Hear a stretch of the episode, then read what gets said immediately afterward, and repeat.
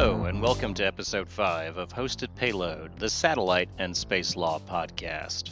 From Wiley Rein in Washington, D.C., I'm Henry Gola.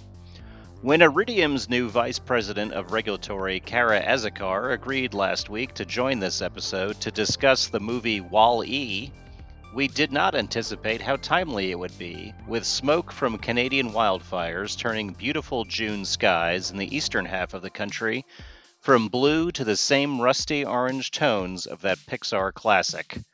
On this episode, we'll discuss whether 15 years after its release, WALL-E's ultimate message of hope for our planet holds up. Then, my colleague Payton Alexander joins me to break down the latest in satellite and space news in the Orbital Debrief.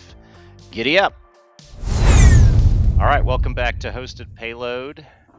Today, my guest is Kara Azocar. She is Vice President of Regulatory at Iridium Satellite.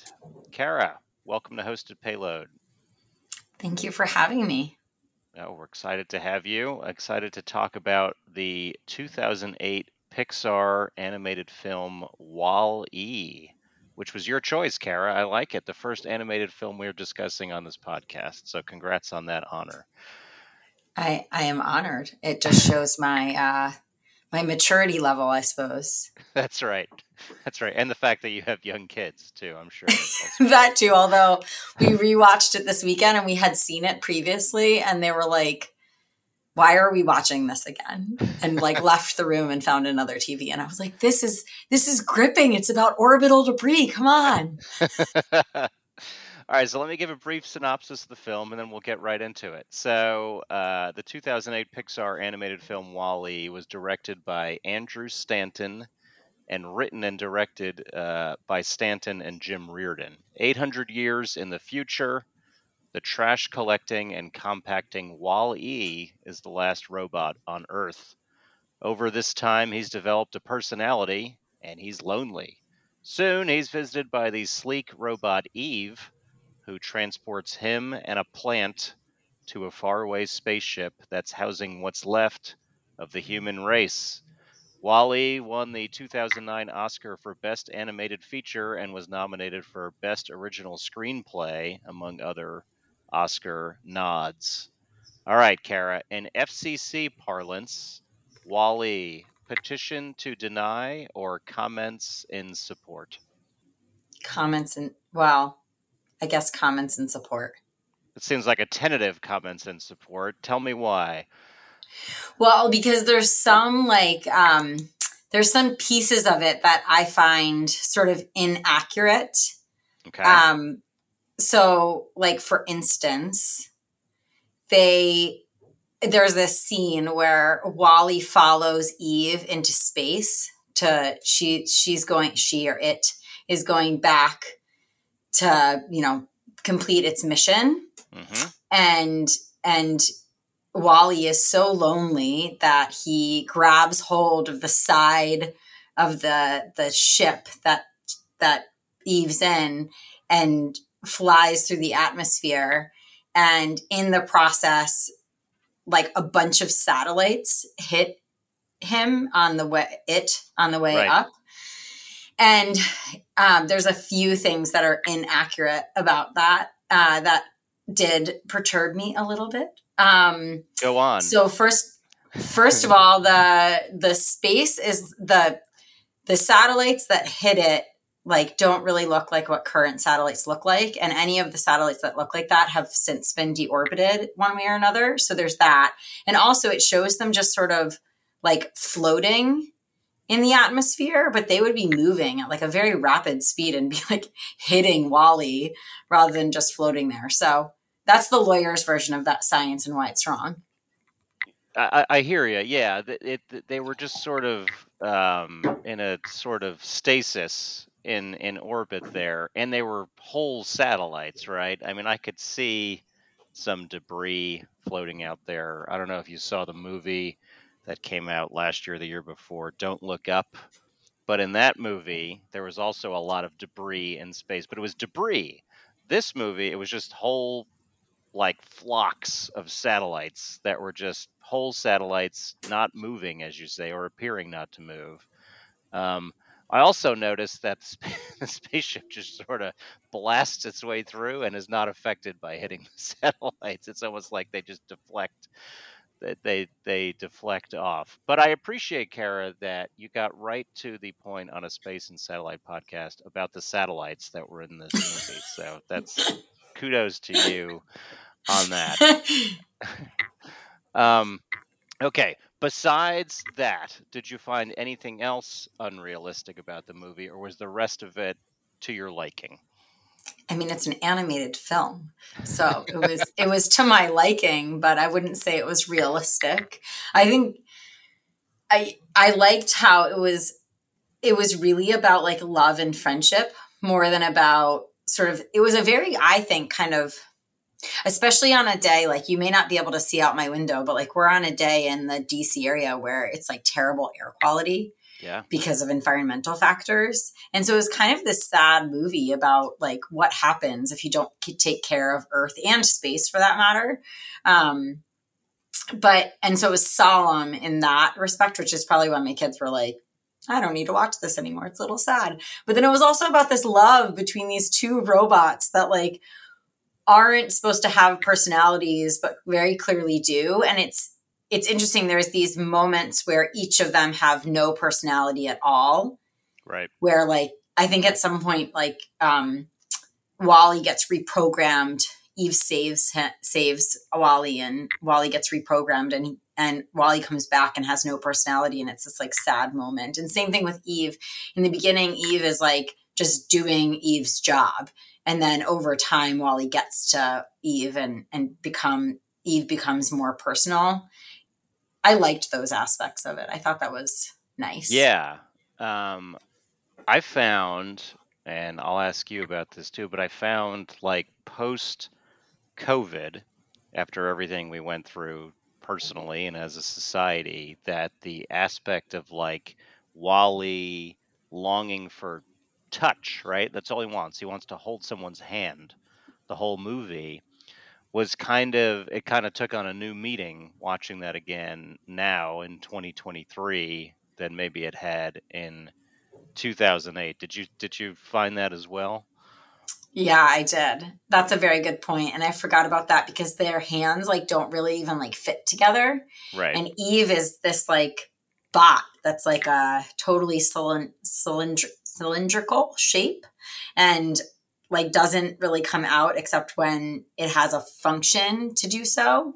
And all Wally wants to do is like get Eve's hand out so that he can hold it. And it was that longing for personal connection that we we lost for that like whatever 18 months, two years, three years, whatever you want to call it during COVID. So I totally agree.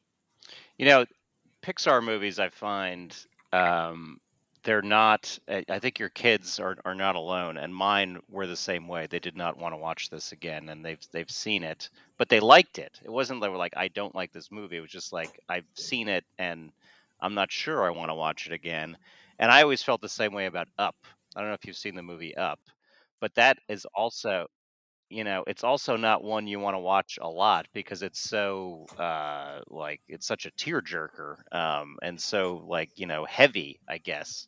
Um and this one i, I kind of felt the same way. So do you think this is a hopeful movie a depressing movie or both? Oh there are points of it that are very depressing but i think it ends hopeful. When the humans like so the humans are also like my children are with screens. Like they just are like programmed after all these i forget how many years they had been on that ship at that point. 700 but it had they had been on the ship for 700 years? Oh that's Yes. interesting. Yeah. Well and they were in these chairs and just sort of floating around and they were drinking all their food and they had screens right in front of their face and there's a point at which wally crashes into one and they fall out and they realize that like what's around them and so I found it to be this hopeful and and the the ship's captain when Eve brings back the plant at first is like I've been on autopilot for 700 years. What do you mean that I have to steer the ship somewhere or return to Earth? I don't even Right. know what Earth looks like. And there's this conflict between the people on the ship and the robots on the ship that I feel like is not to not to bring it back to you know law and policy part of the current debate with ai as well with artificial intelligence like and how it's sort of uh, humans having the the minds versus robots having the minds. And so i found it hopeful because in the end the humans went out and they returned to earth and they plant plants on earth and start to like repopulate it. So i found the ending very hopeful but much of the movie is very depressing. Yeah that's for sure you know the ai in this movie uh auto autopilot is is a kind of obvious callback to Hal in 2001: A Space Odyssey. He's got the red eye.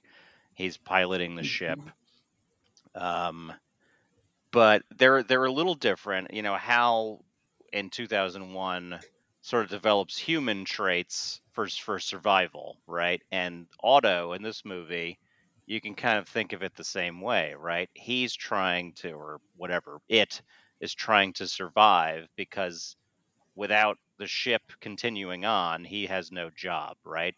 And also, likewise, he's also just continuing his mission. His he was told not to go back to Earth at some point, right? And then he kind of sabotages the whole deal.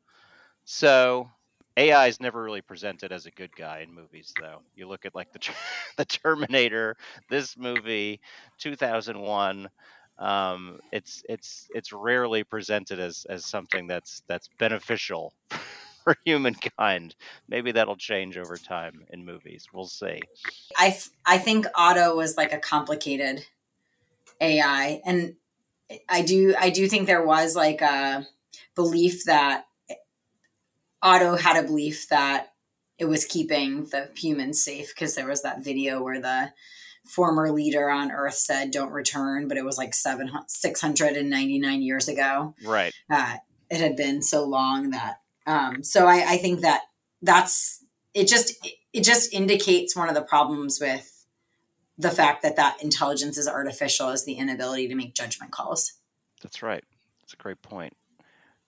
All right. So part of WALL-E's charm is that he collects and saves random bits of trash like a spork and a Twinkie that, you know, humorously survives for 700 years and can still be eaten.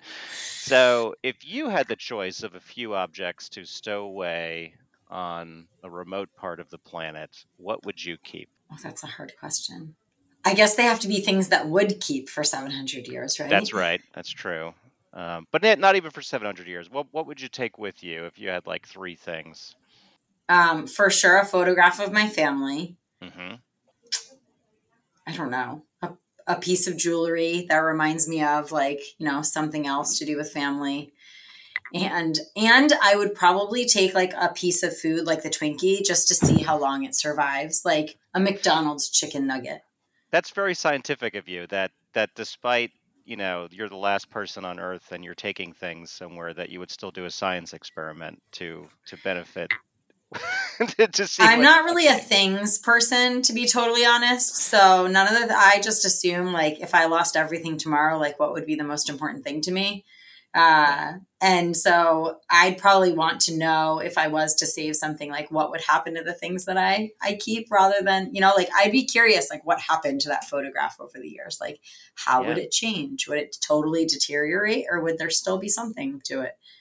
Um, and same with like a stone or a jewelry like a um, some sort of precious stone like will it keep forever so i thought about this question too because i i I wasn't gonna. I thought it was an unfair question to spring on you without answering it myself. So good. So I, I, appreciate I, that. I also, I, I also came up with a photograph, but then the other, the other thing I thought of was like taking something to play music that wouldn't need power, like an old phonograph or something and a record so i could like hear music right at at some point. and what would it might get boring to hear the same thing over and over again um, but it would be something okay. the music one though not to interrupt you is interesting yeah. because in the movie WALL-E he has like cassette tapes which i thought was interesting that it's a 2008 movie and they didn't do dvds probably because they would have gotten scratched um, or, or, something like that, uh, or like an iPad that he found power for. But instead, they had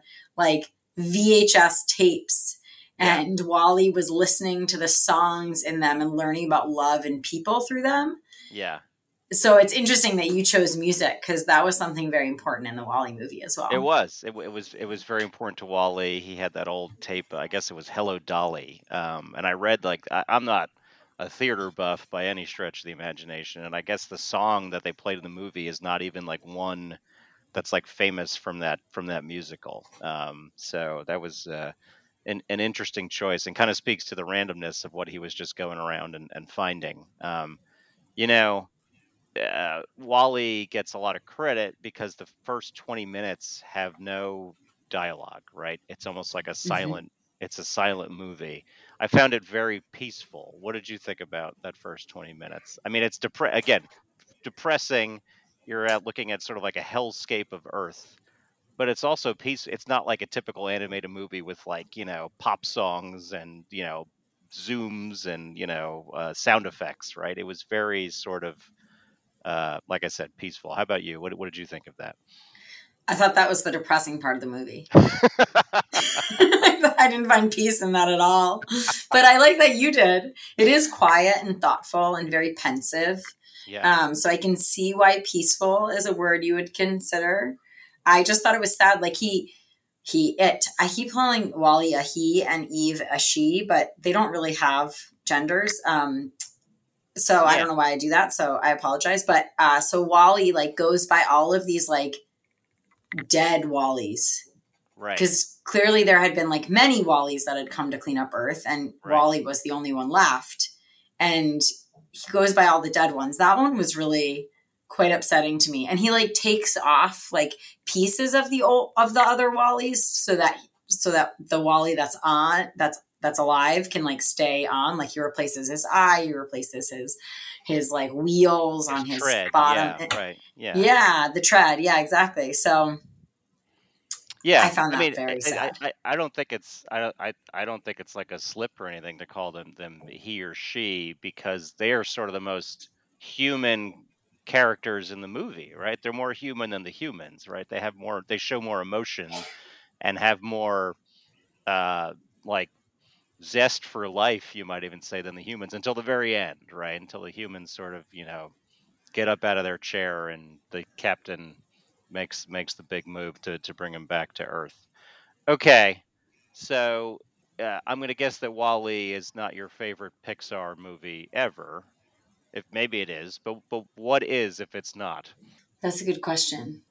Is Sing a Pixar movie? Sing is by the rival DreamWorks folks, like the guys, the the folks who do like uh, Minions and and that stuff. That's what I Uh, thought. Okay, so then it's the one. What's the one that's about the emotions? Inside Out. That one. That's my favorite. Inside Out is really, really good, and my kids will watch that over and over. And that one is just as sad um, when the imaginary friend uh, sort of sacrifices himself. Pixar, man, they uh, they they uh, they make it emotional when you watch a movie for for parents and kids. So they make it It's true. It's true. And I saw Inside Out. Like, I didn't have kids at that time. I just decided to watch it. Um, and it's still like when I have moments where, like, a particular, I picture those, the like different feelings. Like, I, I, it's like very impressionable on me. Yeah, I, I, I agree with you. Like, I love the anger character, and I love the end because we have cats and dogs, and I love the end when the cat is on the on the control panel and just hitting things. Like, I think that's hysterical. So, Yep. all right. Any last thoughts on Wall-E? No, uh, no, but I want to hear what your favorite Pixar film is. My favorite my favorite Pixar film is probably Toy Story 1 or 2. Um, I actually saw Toy Story in high school and I wrote a review for my high school newspaper and I gave it 5 stars. I remember that to this day and then I got made fun of by my classmates for, for giving an animated movie such a good review. But I really I th- I thought it was I thought it was so at the time and it still is. I thought it was so like uh, ingenious and innovative in terms of like an animated movie kind of having adult themes Um, so that one has stuck with me. Um, I love Inside Out. I love most of them. I thought Soul was great. Um, I'm looking forward to the new one that's coming out this summer. Um, so yeah, I'm a, I'm a I'm a Pixar stan for sure. So me too. You've made a friend, so that's good. All right. Well, thanks, Kara. I really appreciate you joining uh, this latest episode of Hosted Payload. Thank you for having me. All right, and welcome in to the Orbital Debrief. Joining me again to tell you everything you need to know in space and satellite law is my colleague Payton Alexander. Payton, welcome back. Thanks, Henry. It's great to be back on the show. Well, the environment is on the mind of many, with smoke from Canadian wildfires polluting the air across much of the East Coast. But, Payton, let's talk about what's going on with government activity regarding the environment in space. Absolutely. So, as I'm as I'm sure our listeners are aware, uh, recent years have witnessed the authorization of constellations of thousands of new satellites as companies race to provide internet connectivity and other services from space to the whole surface of the planet. Uh, and traditionally, the National Environmental Policy Act, or NEPA, uh, has not been applied to activities in space by the FCC. But back in November, the Government Accountability Office released a report discussing how the FCC considers the environmental effect of these large constellations and specifically how it determines whether licensing them uh, is excluded from NEPA. Okay, so what did the GAO recommend in that report? So the GAO report makes three major recommendations to the FCC, and the first one is that they said the FCC needs to review whether licensing these large constellations of satellites usually doesn't have significant effects on the human environment. The second is GAO recommends the FCC establish a time frame and a process for periodic review of this exclusion of these constellations under NEPA. And the final recommendation is GAO wants the FCC to identify the factors that they'll consider when determining in the future if an extraordinary circumstance is present when reviewing these licenses for large constellations.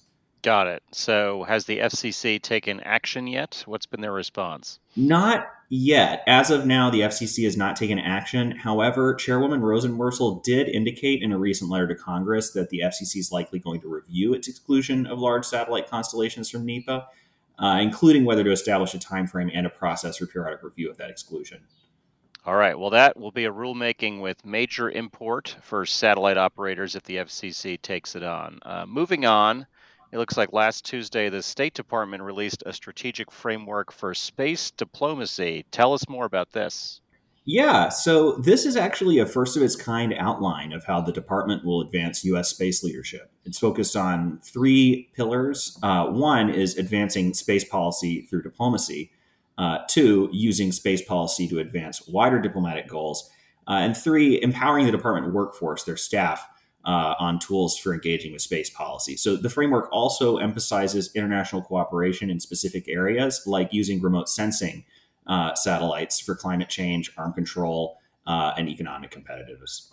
Sounds like an important goal and one that hopefully we could build on to cooperate for remote sensing to stay on top of these wildfires. Yeah, I, I, I think that's exactly the kind of thing they have in mind. All right, back to our home agency, the FCC. The Commission is now seeking comment on everyone's favorite time of year regulatory fees and how much you have to pay. Can you walk us through the background on this? Sure. So the FCC's regulatory fee system is designed to offset the cost of regulating the wide range of industries that they regulate. So these fees are paid by the regulated entities, and the idea is that the fees should be proportional uh, to the benefit that the industry receives from the regulation. So, for instance, a satellite company providing commercial remote sensing doesn't pay for the time and effort the agency spends regulating robocalls, for example. But even though I'm sure nobody likes to get robocalled. Right, right. But the FCC has traditionally considered not just the general benefit to the public uh, in the context of distributing the cost of regulatory fees, but specifically the benefit to each industry or kind of regulated entity. Okay, so what is new in this year's Notice of Proposed Rulemaking on reg fees for space and satellite companies? So we're breaking a lot of new ground. Um, in recent years, the FCC has been exploring ways to foster the development of in-space servicing, assembly, and manufacturing, or ISAM, and that includes on-orbit servicing, or OOS missions, as well as rendezvous, proximity, and docking operations, or RPO. Uh, these are all really new, exciting developments, promise to revolutionize the space sector, allowing us to do things like repairing and repositioning satellites on orbit, manufacturing tools and equipment in space, uh, and even assembling new spacecraft and space infrastructure off Earth. Uh, so here, what the FCC is asking is whether these operations fit into existing regulatory fee categories, or if maybe new categories would be more appropriate. Gotcha. The old square peg in the round hole. So why is this a, such a tough nut to crack?